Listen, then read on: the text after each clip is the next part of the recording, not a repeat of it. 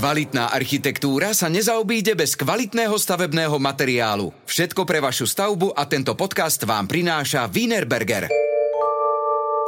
Welcome everybody. Uh, you are listening to podcast about architecture called How I Met My Architect. You can follow this podcast also on Instagram. Usually this uh, podcast is in uh, Slovak language, but right now I'm in Barcelona for two months and uh, this is a really good uh, opportunity to to record some episode uh, with uh, some Spanish architect. So I'm very happy that today I can uh, talk very friendly uh, with Barcelonian architect Mar Santamaria. hi, Mar. Thank you, Peter. It is my pleasure to welcome you in Barcelona and to be the, in the podcast. Thank you very much. I'm not going to introduce you because it's quite complicated. I just said that you are an architect and you have a studio and web page uh, called 300,000 uh, kilometers per second. Uh, but please introduce uh, you to us. Here in, in the office, we really like to, to be called urban planners, but I think that we do more than that in the sense that what we mainly do in in our time is to analyze cities and it's to try to bring a new complexity regarding the tools and regarding the topics to urban planning. So we are not a traditional urban planning office. In our team, we have architects, we have planners, we have lawyers, but also we have data scientists, we have people that really, really knows how to deal with data and with information. And that makes a new approach uh, to understanding the complexity that we have today in cities. Yeah, it's very complex indeed. And when I when I clicked on your web page, as I told before, like 300,000 kilometers per second dot net, uh, I can I could see like uh, the analysis of the cities, especially Barcelona. But I'm sure that you are working on some others. But it's very complicated. So uh, please tell us something. What kind of data we can find there, and how you are collecting those those data. If we can go, I would say a step back. I was raised as as as also Pablo that no he's the, also the co-founder of, of the studio in a traditional school of architecture where we had really the opportunity to learn from great professors such as Oriol Bohigas, Manuel de Solà-Morales, and a long tradition no, that we have in the School of Barcelona of good uh, urban planning. But the approach um, was related to understanding the city uh, and uh, and understanding um, the complexity of the city in terms of urban form. No? So in 2014, it's the moment I make again a step back where the transparency laws in Europe start um, somehow being enforced, where the first data set in the public administration have arisen. Uh, so that means that at the very beginning of the office, we were in front of, a, of an opportunity, which was having data that we never have before. Data that we collected from public data sources, data that we could also collect from mm, private companies, data that also the citizens stream uh, using the social networks or moving around the city. We start having sensors. We start we start having the first satellite uh, images in a really good resolution. So that means that at the same time we were thinking that the tools we had were not enough.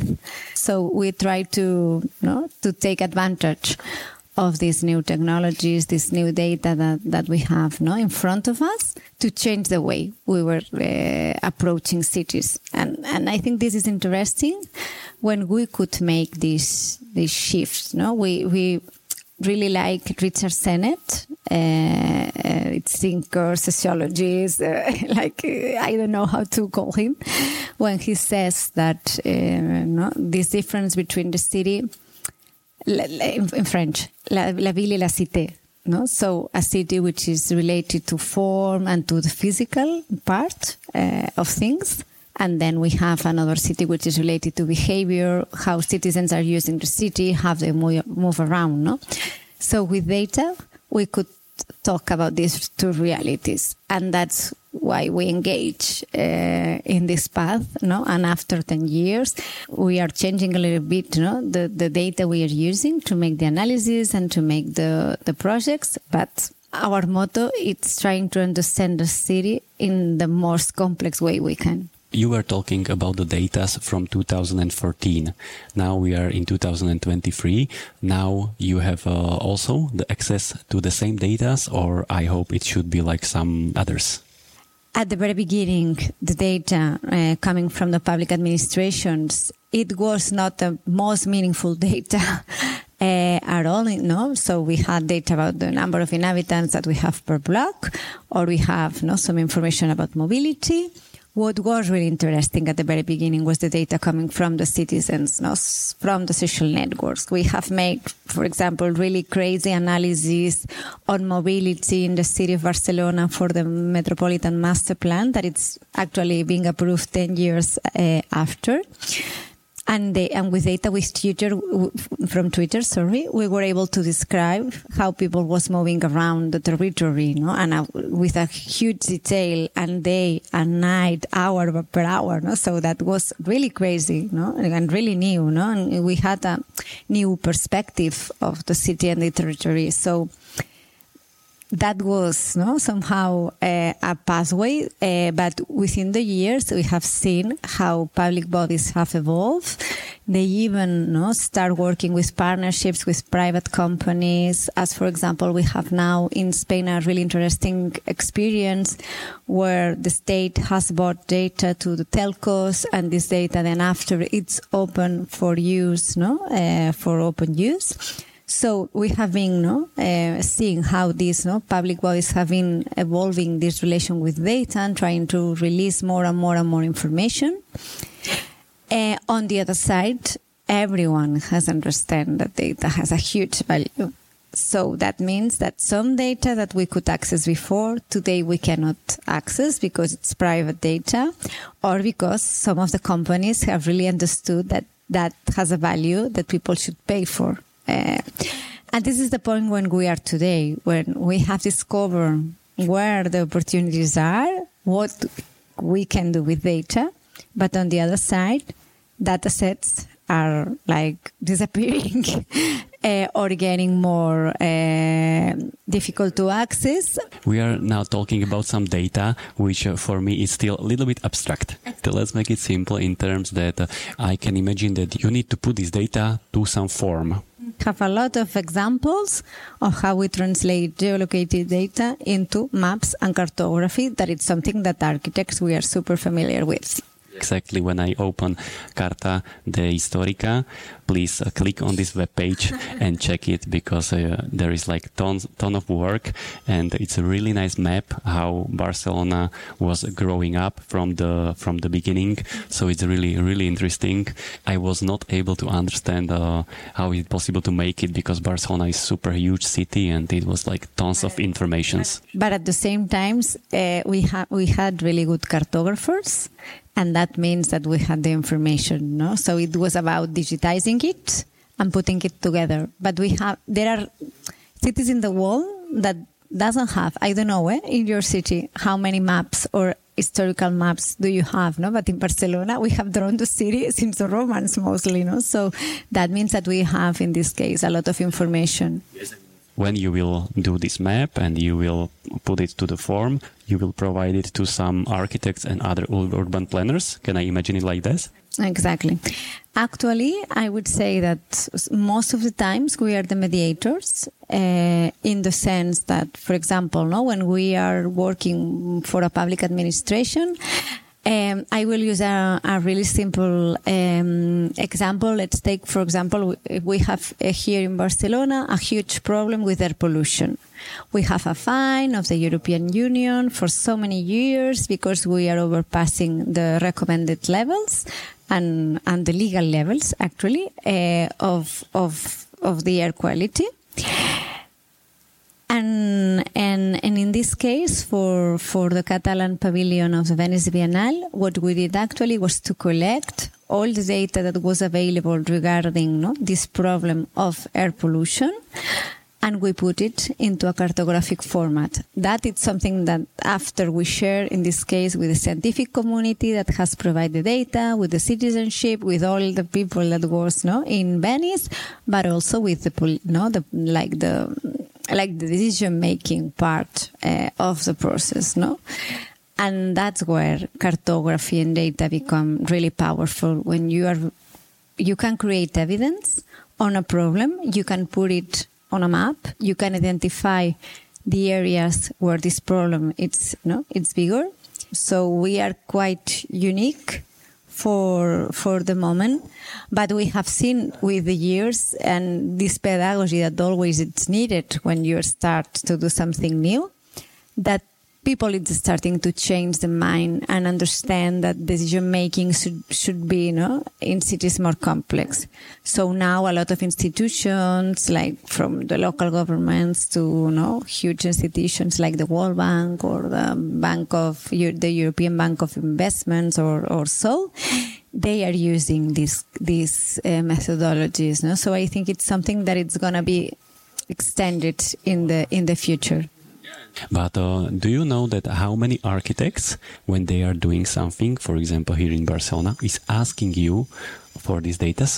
That's a really nice question. We get to know when we meet people that actually they are using tools like Carta Histórica. A lot of people, a lot of students, a lot of architects are using this this tool that you that you mentioned. That is this cartography of the city.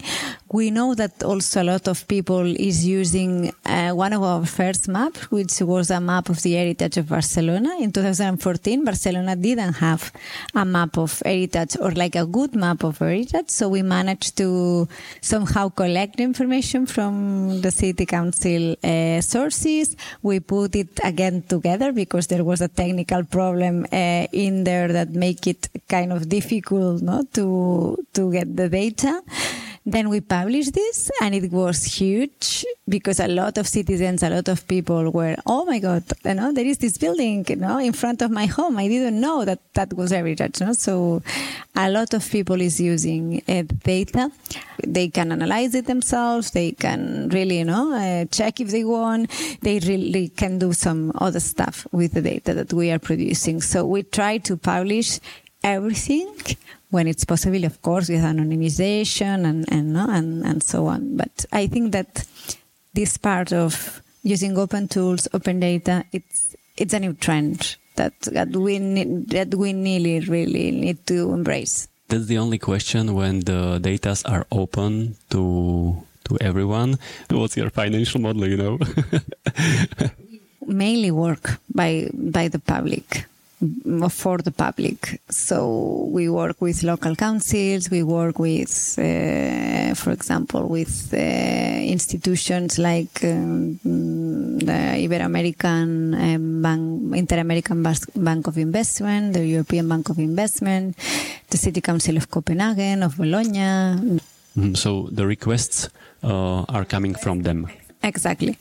But on the other side, we try also to have our own projects uh, in the sense that we understand also that if we want to create this change uh, in the public policy making, which comes at the very end. We imagine it always like a kind of pyramid, no?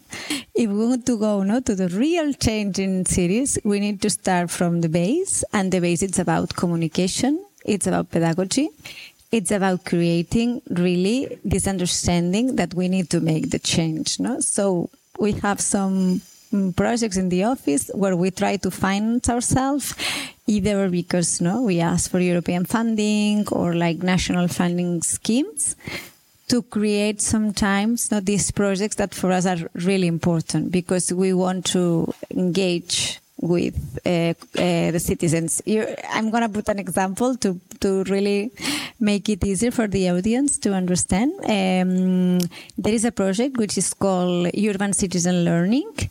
We make this project which actually wants to engage the the citizens in evaluating the urban environment. No? So we as architects now, no, we are creating these really complex descriptions of the environment but we need to have the perceptions of citizens on the type of city that we're creating, if they, they, do like, if they, they would prefer a city with more green, with less cars. No? So there is a huge uh, no part of the understanding and the perception of the city that for us it's it's complementary to to all the quantitative work that we create with data. In Barcelona, we managed to have more than 40,000 uh, responses to the experiment. So that in Madrid it was one 200,000 when we make it in Madrid. So it's huge amount of votes that really we were able to to get. And actually, what we ask the citizens is that they choose between two photographs, um, which is the street they would prefer to live. Uh, and with this system, what we create is a kind of training data set. It's like the technical name, but it's a data set of photographs where the citizens have decided that this street is better than the other one. No? And with that, we train an artificial algorithm um, artificial intelligence algorithm that helps us uh, then after to understand which are the parameters in our quantitative model that were more important in this decision uh, process for a citizen. And for us, this is really important to start creating knowledge and to start creating a kind of consent also in, in, in the users of the city that are the citizens, no? And, and how we can create these environments which are livable and where people would like to live, no? And this is a, a self-promoted project where we try not to then after no go and find the, the financing. But it, it's super complementary to, to the other work that, that we did. And we really believe it's a way you know to create really this base of the pyramid that we need. This could be an option that they should evaluate something but is there some some other how they can uh, participate in these projects? Yeah. Yeah I'm talking about Barcelona because it's the it's the city we, where we make the most of, of the urban planning, and I think we are quite a mature uh, city in in terms of of citizen participation. Uh, when I was a student, I've never, never in my life listened about making citizens participate into something. No, it, I think it's also one of these new trends that we have uh, somehow in urban planning um, there is a book that it's called The Nightmare of Participation. No, so we can go from one stream. Okay, no, we understand that citizens we need no to make them participate, but participation cannot become no as something naive. No, so we need to make that this process is something kind of sequential. So we understand participation when we are trying to make an action plan on where we have drafted uh, a master plan like in Ciutat Vella as an essential process where we need to first understand who we need to ask. So we need to really build a kind of map of the stakeholders. And, and this is really key to understand who we need to engage in this conversation. Um, then uh, there is another step that for us it's really important that starts with the validation. So we can create, no? As we did in Ciutat Vella, we have thought, done with a big master plan in the ma- mountain of Montjuïc here in Barcelona. We can create an analysis, but we need to share with the citizens and understand, oh, these areas of conflict that we are identifying in the maps because we have the complaints of the, of the, pol- of the police. This is the same that you, on your everyday, you have problems with and, and we engage in this first conversation. No? So changing information, validating, and no, and getting the knowledge of the of the citizens. Then we can go a step further, uh, and we can ask, okay, no, um, what if we start proposing no, this type of solution? Or this type of action? Do you think this is a high priority? It's a low priority? It's something that we need to do tomorrow or we can wait a little bit? No? So this idea of prioritizing together what, what's the most urgent. And then at the very, very, very end, it's about receiving the proposals from the citizens. No? It's, it's how we, somehow we see, no? That we need to create a maturity in this in this process no you cannot ask a citizen from no you find no you find him or her in the street and you say what you will do to change no there is, we need to be a little by little, relations of trust. We need to engage in, in technical conversation. We need to learn some common vocabulary to communicate. So it's a process, no? We have done a really nice experience, for example, here also with the neighborhood uh, in Poblenou uh, where um, the city council was transforming a street, Pere Quart. Actually, it's one of the main streets in Poblenou, and the city's like the neighborhood association was was not quite um, confident about the proposal.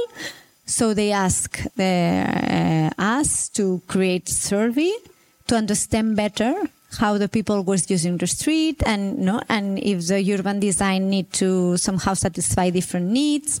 And that for example we did with a survey where the, the, you know the each citizen drawing a map which was their pathway in this you know in in in the neighborhood. And that was really nice because we get you know, some conclusions on how we need to design the street for for the children for the for the women for the old people no and they really became part of the conversation. At least I think it's important to give the people the skills and make them participate and offer them the possibility to participate. Thank you very much for introducing uh, you and your studio to this topic. And uh, right now, when we are uh, locating in uh, Barcelona, you are working in Barcelona. Let's talk about Barcelona. So let's uh, start from the beginning. Uh, that Barcelona, in terms of urban planning, is very famous for Eixample. That's the urban structure made in 19th century. It's the proposal of Ildefons Cerdà so please tell us from your point of view some positives and negatives uh, of these uh, like very rigid urban structure. I think one of the most positive values um, is that really it creates a structure where everything can happen, and and it has proven to be a really good strategy, in the sense that we have created a city which is compact, it's dense, and it's mixed, and it's really rich if you go to the main Eixample around Passeig de Gràcia, you can see a type of city that it's very much different than the one that we are looking now, no, in in the window, which is also Eixample, no. So this way of understanding that cities should have a kind of a structure, and with the time uh, it's gonna complete. I think it's something that it's really interesting and providing a kind of equal canvas uh, where the different no, epochs are gonna are gonna adjust it. Um, and this is very relevant because now uh, we have no, these different realities in a Eixample. And for example, with the superblocks, um, the superblocks strategy, what it's going to happen, it's uh, this equal, no, or like this hierarchy that makes every street more or less equal, it's going to break up because we are going to have streets where we have uh, pedestrian areas. We are going to have streets that are going to remain uh, with the cars and the public transport and so on. No? So that means that we are going to break up this hierarchy and we are going to have one type of street and another one, no? And that it's going to create imbalances in this, no? In this fabric. But that's something what is actually happening already right exactly. now in the city. When I'm passing through the city with my bike, uh, I noticed that that some mm-hmm. of the mm-hmm. streets are actually rebuilding and uh, a new public space exactly. is uh, will be there because uh, mm-hmm. I think in Barcelona there is a still a lack of the public space. Sure. But uh, people they use it a lot.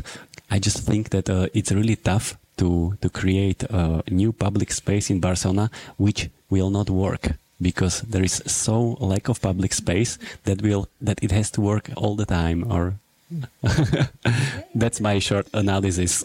I, I, really appreciate that you have this this um, this perception because it seems that in Eixample we have a lot of public space, and that's true because if you take one street, you have a section of 20 meters, then it's for the cars, then it's for the pedestrians, which makes a 50% of public space.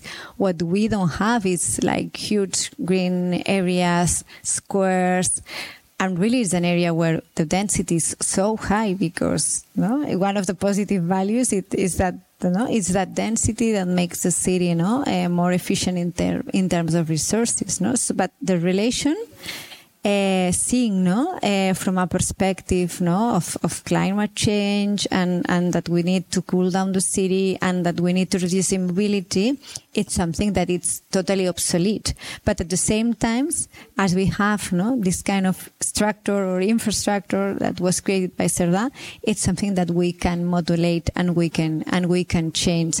But of course the risk is there no? Uh, and and we need to understand that or at least, no, I would like to think that the way we are going to transform our cities it's by creating public space, but at the same time having urban planning as a kind of shield. It's going to module these transformations because we, for example, no, one of the results of this huge operation is going to be the gentrification because we will have nicer streets and of course, no, like uh, we are going to have terraces, we are going to have more noise, we are going to have higher rents. No, so there is a kind of ongoing consequences that if we do these operations together with urban planning, maybe we can control better these negative side effects. On the other side, for example, one of the learnings that we get from this project that we presented in the Venice Biennale, it's that maybe we have reached a, a, a, level of density which is quite limited in Barcelona because we are creating uh, these externalities which are related, for example, for with air pollution. Eixample is one of the most polluted areas that we have in the city of Barcelona.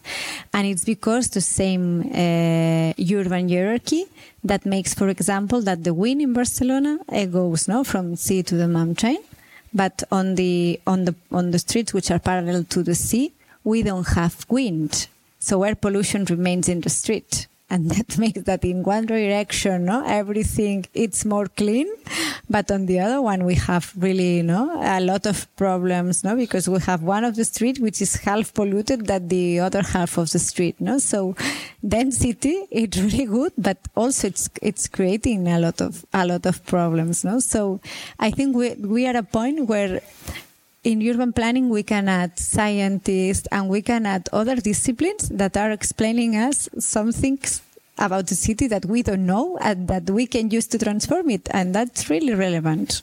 Air pollution, as you mentioned a uh, couple of times, is this uh, one of the biggest problems in a city or there are some others? I would say it's one of the biggest um, problems that, that we that we have. Um, everything which is related to environment I think it's a pressing issue in, in Barcelona. It's about air pollution, it's about noise, and it's about this idea of intensification of the city. No, you said it. We, you, we, you're a city where every, no, the, the public, the public space is always full. No, you are always, no, a lot of things happen, no, in, in a space, no, and that, that creates a, a kind of tension. And it's something that we have seen, no, as a kind of, problem uh, of the last years is this intensification of activity in in city.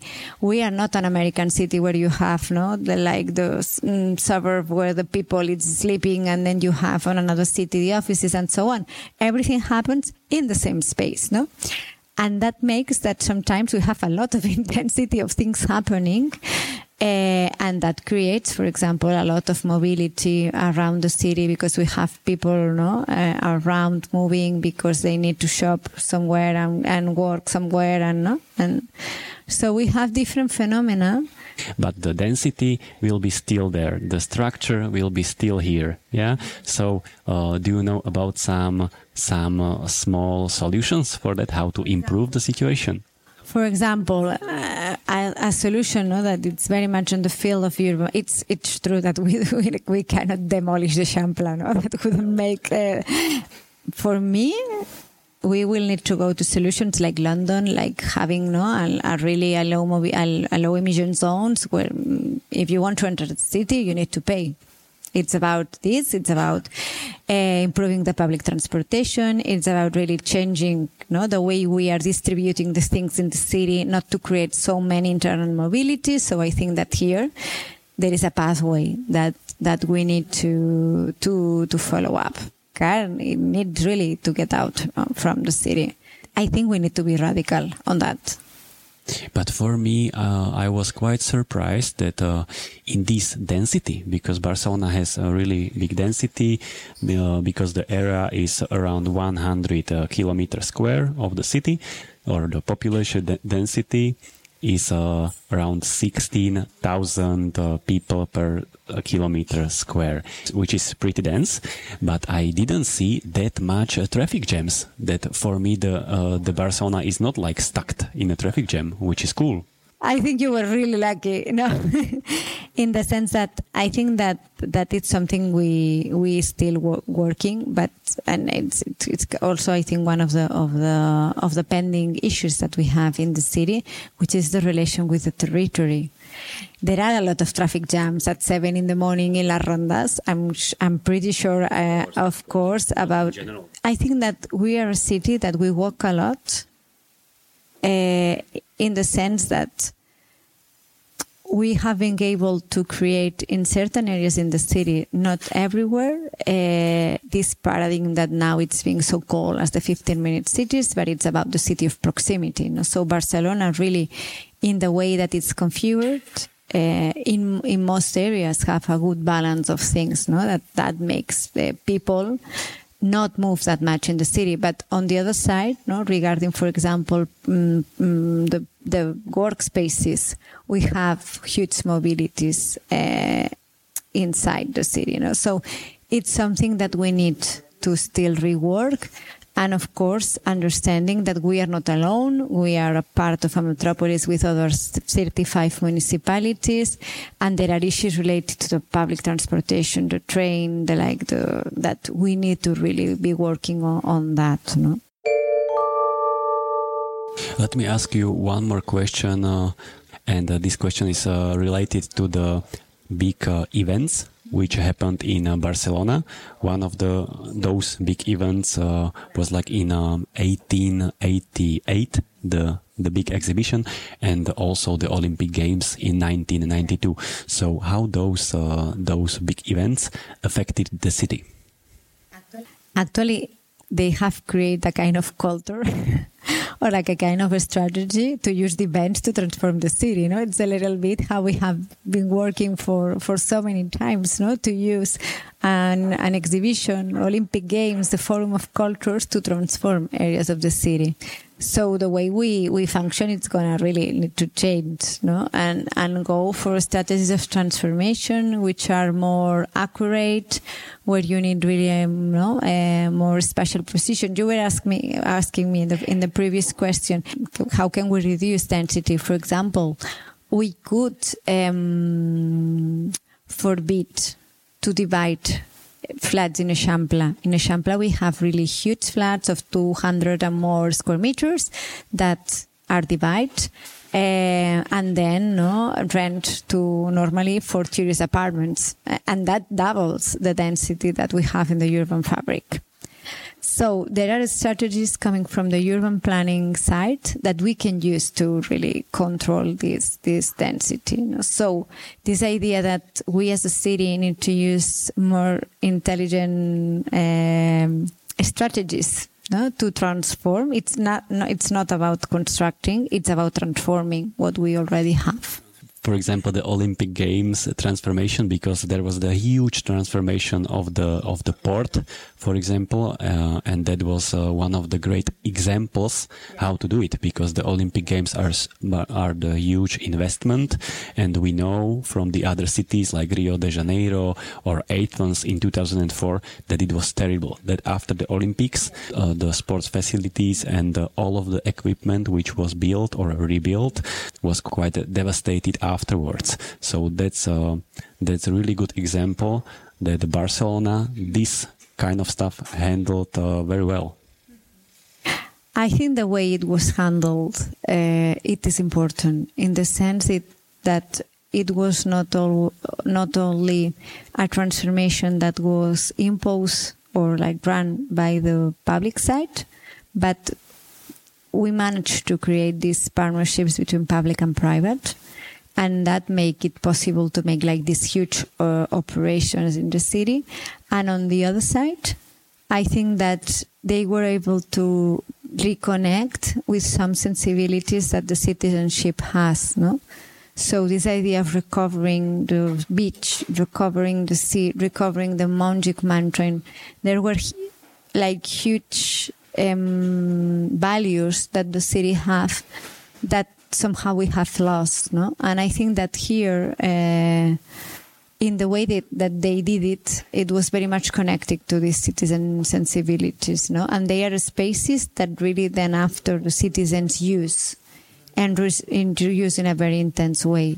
Uh, so, yeah, I think it's a combination of both for today, for example, which neighborhoods or which part of the city uh, are like developing or which which neighborhood has uh, potential today? Because when I when you see the map, you can see the morphology that on the west side there is a mountain, on the east side there is a sea, and on the north and on the north and on the south uh, there is like a lot of logistic areas like a little bit industrial. So you are and you have the really dense city in the middle. So you are in a little bit like a prison. So so where where is where are those developing areas?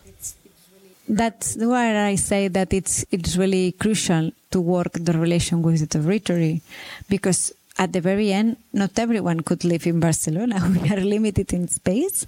So that means that we need to, to really build these relations with the neighborhoods that we have around. And on the other side, we are still areas where we could develop more land. No? For example, I think Poblenou, it's one of the examples. Now the city council last year they approved a master plan, like it's a kind of revision of the original 22 at uh, master plan, where they are allowed to make in more housing in these industrial areas that at the very beginning it was not allowed. No, so this idea of regenerating and rediscovering and redesigning the city, it's it's the future uh, of of Barcelona we are not going to make more Olympics. What we really need to to create it's a new city what of you know or like or taking taking advantage of what we already have no? You were talking about that there was some change in a master plan. Yeah, yeah? so how many years it took to to make this change? Because for example in Bratislava in Slovakia we are also talking a lot of years about uh, changes in master plan and it's quite impossible to achieve that you know I think it's it's a common it's a common thing in cities eh, they have been talking for so many years about we need to do something with the 22 at. Maybe we add too many industries, so no, that maybe we'll need more housing.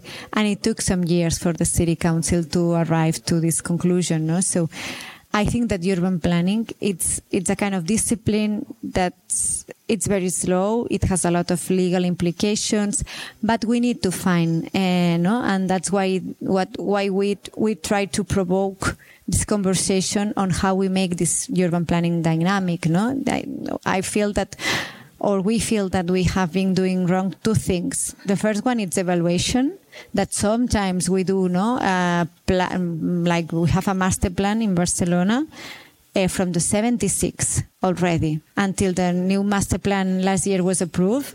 For so many years we have been running the city with a vision of the of, of the previous no uh, century no? So it's something that we need to have the tools about evaluating the planning that we have because we we know that sometimes it took years and years and years to make no, new strategies.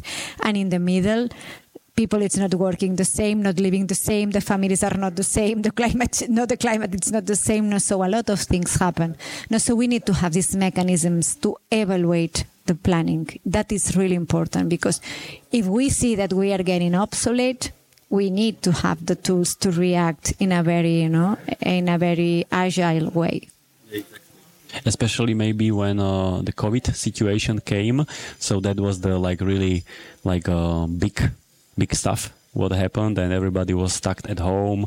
We need to be at home. So can you can you tell us like very briefly for example that uh, how the situation is different now after this uh, experience if something changed quite radically I think that what we experience here, I don't know in Bratislava, but here in Spain, the lockdown was really severe. And I think it put in front uh, of us a lot of flags of the urban fabric. So I think that Barcelona, it's a city where really, you know, we take the idea of having the public space as granted. And if your home is tiny, you know that in, no, uh, you have public libraries, you have a park where maybe you can, no, you can go and party your six years old, uh, uh, party, no, with the friends in the school. No? So you, you have this infrastructure and it, this infrastructure was somehow taken out from the citizens during COVID and and we really uh, understand that we have a lot of deficiencies in our in our housing. that we have really, uh, if I remember correctly, an average home in Barcelona it's 45 square meters. that it's super tiny as a kind of. And it's two room flat. Yeah, like a regular flat, it's 45. We have, of course, like super, no, luxury apartments, but the average is this, no?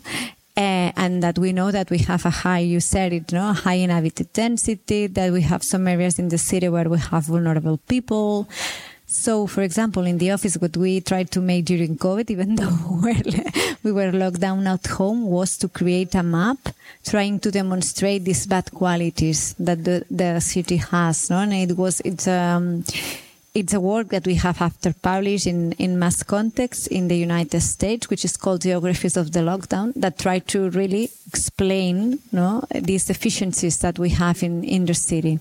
So I think that in in uh, in the after COVID, um, now I'm not that positive in the sense that I would like um, to see more changes, but we discover great things, no? That we have a better air quality if, no? If we don't have, no? Cars moving around the city. I think it's one of the big learnings that in our case that we were making this project, uh, it was one of the discussions. It's the car responsible? Yes, it's the car is the responsible of the air pollution, something that we learn.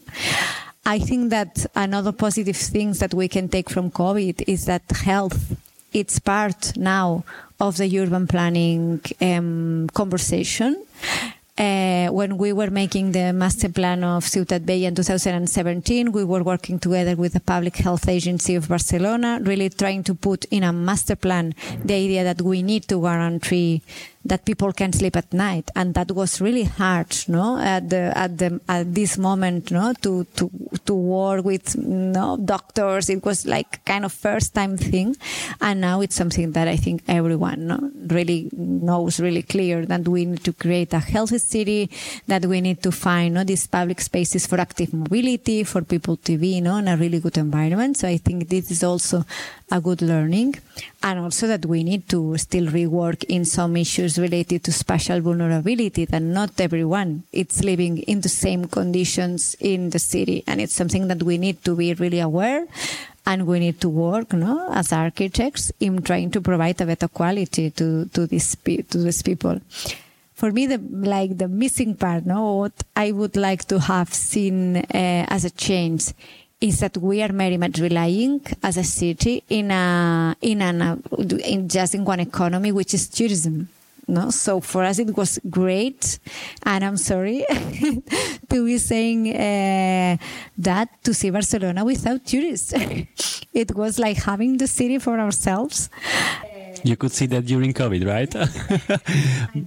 Yeah, yeah, and because the tourism it's it's so massive, you know, and and and really the city needs in terms of economy, you know, it's, it's a huge part, you know, because we have, uh, no, we have hotels, we have you know, tourist apartments, we have restaurants, a lot of people it's re- it's relying on that, no, so not being able to change this perspective, it's something that, that we, we are now seeing that, or like in the newspapers, they are already saying that this year we are to reach more and more and more tourism that we had before COVID. We are one, one and a half million people city. We are, we were receiving uh, before COVID 30 million of tourists per year. It's massive, no? So at which point this is a, an impact in the city that maybe we need to address, no? Uh, Yeah, that's the big difference. One and 1.6 and 30 more.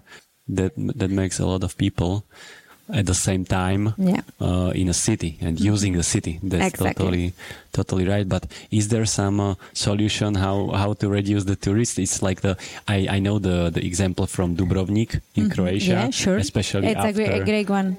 Yes, yes, it's great one, but it was after the Game of Thrones, the series, that after that they were demolishing the city. So they actually reduced somehow the uh, the amount of people, but that's something what you cannot do here. That's a, a really complicated uh, issue, but it's very much related on, no, for example, we have um, other contexts no, in Spain where we have touristic cities, but they have other industries like the knowledge or like even, no, like the Basque country, for example, no, we have, still we have industry. In Barcelona, we don't have productive activities which are not related to services. We have now, no, in the 22 at some tech uh, uh, or like clean or like tech or, or knowledge driven uh, companies, but tourism is the main industry, no? So I hear it's, I think it's a kind of weakness that we have as, as a city. When we're talking about the gentrification and the neighborhoods, uh, right now I'm living in Poble-sec. You are in the in the epicenter of gentrification. Yes, but uh, but it's like next to the Montjuïc, uh, which is a really nice location. But uh, next to this location, there is a Raval. Yeah. This is the city center. This is where the Rambla street is and uh, the MACBA Museum and those public institutions, for example. But this Raval is like the most dense neighborhood and let me say maybe one of the most dangerous in the evening. What is the future for this neighborhood? When they are in these like super good locations. So I, I, I guess that some kind of gentrification uh, and moving out those people because flat prices will get higher. They couldn't afford it, or I don't know. What do you see like the future for this uh, neighborhood? I think that you are touching one of the most complicated areas that we have in the city. First, we need to understand that Barcelona, it's not like Paris, it's not like Rome, it's not like London. We still have a lot of people living in the city center. And that makes a huge difference because we, the, like the center, it's not something that we have abandoned. A lot of people wants to live in the city centers. They like the qualities that they, you know, they have in in the city centers. There is a video that you can see on our website that we have uh, done after we have been awarded by the European Commission with this uh, um, Stars Prize for the Master Plan of Ciutat Vella, where there is Meritxell that she lives in Ciutat Vella. She's no, she's from the neighborhood association, and she says, "I like to know to smell the sea. I like to know really. It's like the most historical part of the of Barcelona. No, it's, it's a really nice place." But there we have a lot of social of social issues in the sense that is the area where we have the highest inhabited density. We have the lowest qualities of, of the buildings. It's a neighborhood it's a neighborhood where people that will arrive to Barcelona as a migrant, they are gonna probably uh, finish up there, and that means that we have a certain profile of young migrant male, you know, and and no, and that really can uh, get out, no, from the system in a really quick way, you know, and that's why makes Raval, no, an area where it's difficult and where we have more conflicts. At the same time, it's an area where we have a lot of leisure activity because traditionally, you know, bars and discos, as, no, they are in the Plaza Real uh, and in La Rambla, no? So it's an area that really is embodying a lot of things to, together, no? So maybe it's not the more gentrified in, in the area, for example, where we have more tourist apartments. Poble-sec, no, will be re, an example of an area where really we have, no, this super high pressure of tourist apartments.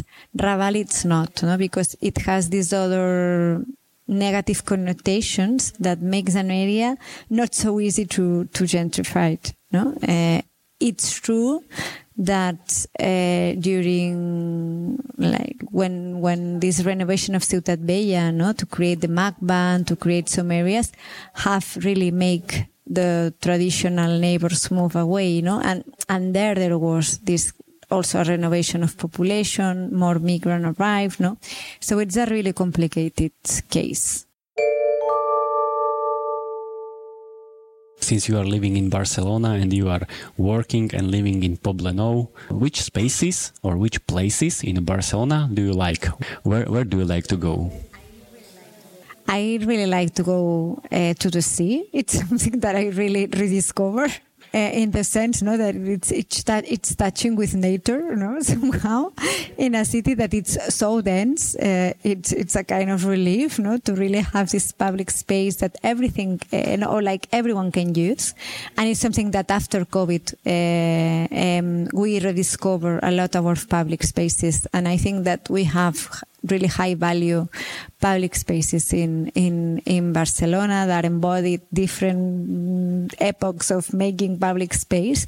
But the very, at the very end, no, I think that this capacity that the city has had, no, to create this space for conviviality, for coexistence, uh, are really are really good no? I i also like to to go or no to go through Poblenou and see no how this industrial fabric that is still there uh, no? It's a kind of heritage that we already have in the city and how no there are still areas that need to be uh, no redone or like or construct no? And this mixture between the new and the old I think it's something that really interests me a lot, a lot now, no? Uh, going, no, uh, around this, no?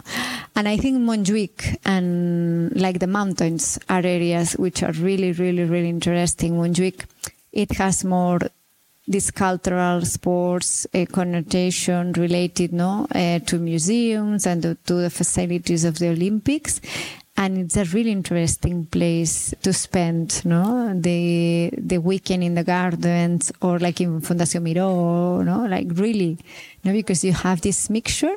Even though like citizens in Barcelona don't go at that much to the mountain because we have a lot of problems to access the sea, you know, because it's a mountain, no? It's like urban mountain, but public transport is not arriving everywhere, no? So we have, we have some, some issues, no? And all the neighborhoods like Vallbona, Sant Andreu, no? Like all the areas in the east of the city for me are also now really interesting, no? How this, how the city really is touching the mountain. It's, it's I think it's, you can discover there things which are quite unique.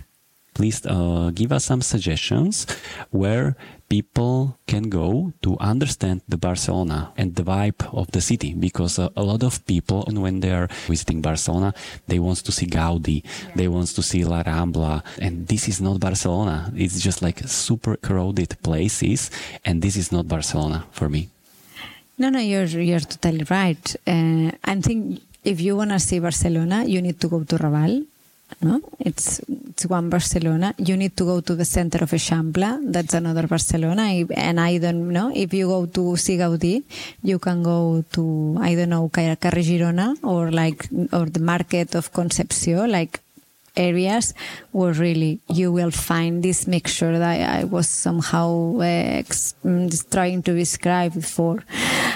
A neighborhood that already tourists know uh, is Poble is Gracia, no? And like this idea that as a city we had mm, some neighbors, like some old villages around that then after they become neighborhoods, no? So, and, and in Sarriá, in Sant Andreu? These are areas which maybe are not in the tourist, uh, no? In the, in the tourist uh, books that are really interesting and where you can see a type of city uh, which is really unique from, from Barcelona when we were talking about uh, people participation, uh, what people can do now to make their city better? What we can do it really try to build upon the social pacts. No? So we build in cities because we want to be in a community, we want to be together. What we, but we need to put some some rules, no?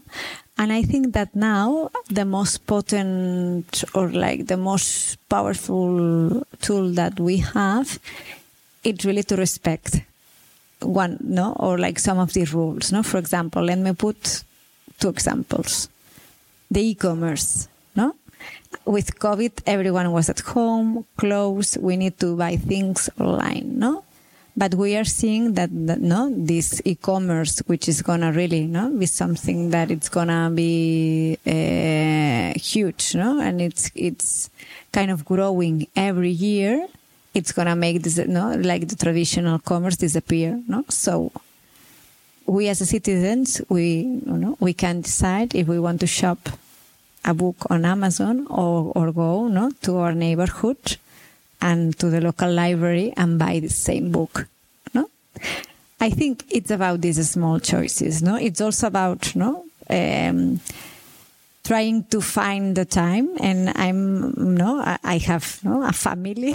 I have a job. I try to find my time to go to the market to buy the groceries and not to no to go on a app and and no and make a a, a really low pay uh, uh, no rider uh, no um, that he sends me or uh, like that the food is gonna no really directly arrive to me no so I then I think that as citizens we have choices that we can make in our everyday life. So it's really difficult to tell someone you you cannot use your car uh, to go to work because there are a lot of situations in the city, no? But there are there are other individual decisions that can really have a high impact in the community. The delivery of food, no? I think this is this is a, a, also a trend that we are seeing in in a lot of cities. It's already global and that we try to regulate for the first time in Barcelona. We have drafted uh, last year a master plan to control no all these black or like ghost activities that are appearing in the city. No, now we had uh, know, these brands that arrive to the city, they create a supermarket with no people inside, you know, and, and you can really using an app ask at, at, I don't know, at 12 at night that you want uh, some toilet paper and they are going to bring you at home, no? No, I'm not criminalizing people that, that really uses this because I understand there are so many mm, facets and people and, and situations, but I think that as I, I use these two examples, but there are other examples that are going to put us in front of other interests and we will need as citizens to negotiate. I think that was a really nice uh, answer uh, to the end, and uh, let's move to the to the rubric. Which is at the end of the of the each podcast. So those are the same questions for the for the each guest. So question number one is, what is your the most favorite failure? I would say that not being the architect I was raised to be, you know? Um, in the sense that I think that when Pablo and myself were studying, we, we were kind of built, built ready to build architects no? You know you need to really like architecture you really like to be to know to like buildings to really you know like constructive details i didn't like anything at all. So that not that time, uh, neither now, if you ask me. But uh, in the sense that I suffer a lot during my studies because I really like urban design, urban planning, and even though no, we had a really, you know, really good, as I mentioned, no, really good professors and the pathway.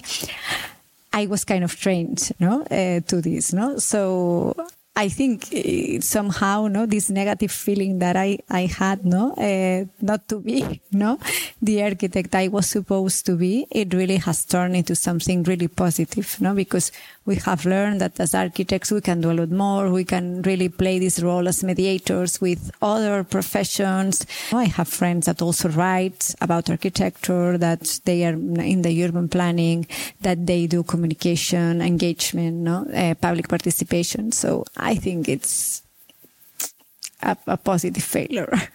what is your the worst uh, personal quality? My worst. Ah, I'm perfectionist. I'm I'm, I'm really ambitious sometimes, and, and that, yeah, yeah. Sometimes being perfectionist is not that that that amazing. Uh, and what is your the best personal quality? I try to listen to to people. I think it's something that I do really, really, really well, and I feel that people sometimes approaches me because I try to listen to them. So yeah, being a good listener. Flat or the house? That's a great question. Flat. Why? It depends. I think that you're gonna ask me this uh, in ten years. Maybe I change my mind, but I really like to live in cities. I really like to to really have the, the feeling of density, to having everything, uh, no, that it's needed around. But uh, of course, no, having a house, no, with the garden, no, and so and so other qualities. It's kind of tentative, you know, like something something which can be appealing. But I think that we really need to to be cities activists. Are you living now in a flat? Yeah, yeah, I'm living in a flat because we're talking about uh, about the average flat, 45 meters square. So, how big is your flat? I would say it's 80, 80 square meters. 80, nice. But it's really packed, well compact. It's really nice. Luxury. yeah. And what I think that the best quality is that we have an environment around which is providing everything we need, and that I think not every citizen in Barcelona can can can say there are few cars. We have uh, no access to woods. We have access to education. We have access to culture, to nature. So the basic, really, these basic things that we need as citizens. It's a quiet place, still not that gentrified. So yeah. What is your the most favorite dish? I have been studying in Rome. Uh, just to put the context of my response, I'm not going to say any cacio e pepe can be pe, pasta col pesto. So I really go for Italian food. I I'm, I really I really enjoy uh, eating. So yeah, I I think we are really lucky here in Barcelona. We have with fish, we have with vegetables, we, and and yeah but I will go for a pasta pizza kind of thing. And do you know that uh, here in Barcelona, uh, you supposed to have the best pizzeria in Europe? Yeah. And have you been there in Sartoria Panatieri? Yeah, sure. Yeah, sure. It's one of my actually my my mom was suggesting a venue for her birthday, and I was suggesting her there. So yeah.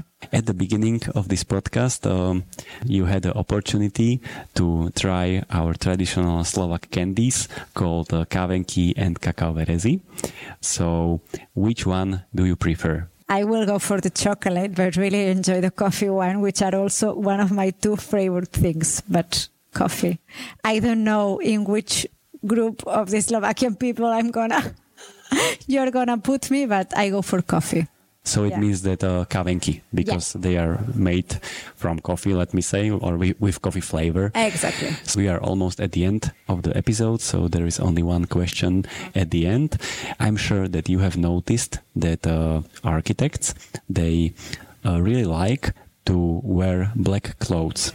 So why do you think that architects wear black? I have studied in a world with black architects you can now no Pablo, it's it's uh, it's normally a yellow or green architect. I think it's something that has changed in the sense that I like to think that architects we are gonna with the years get closer to the people and really be more colorful.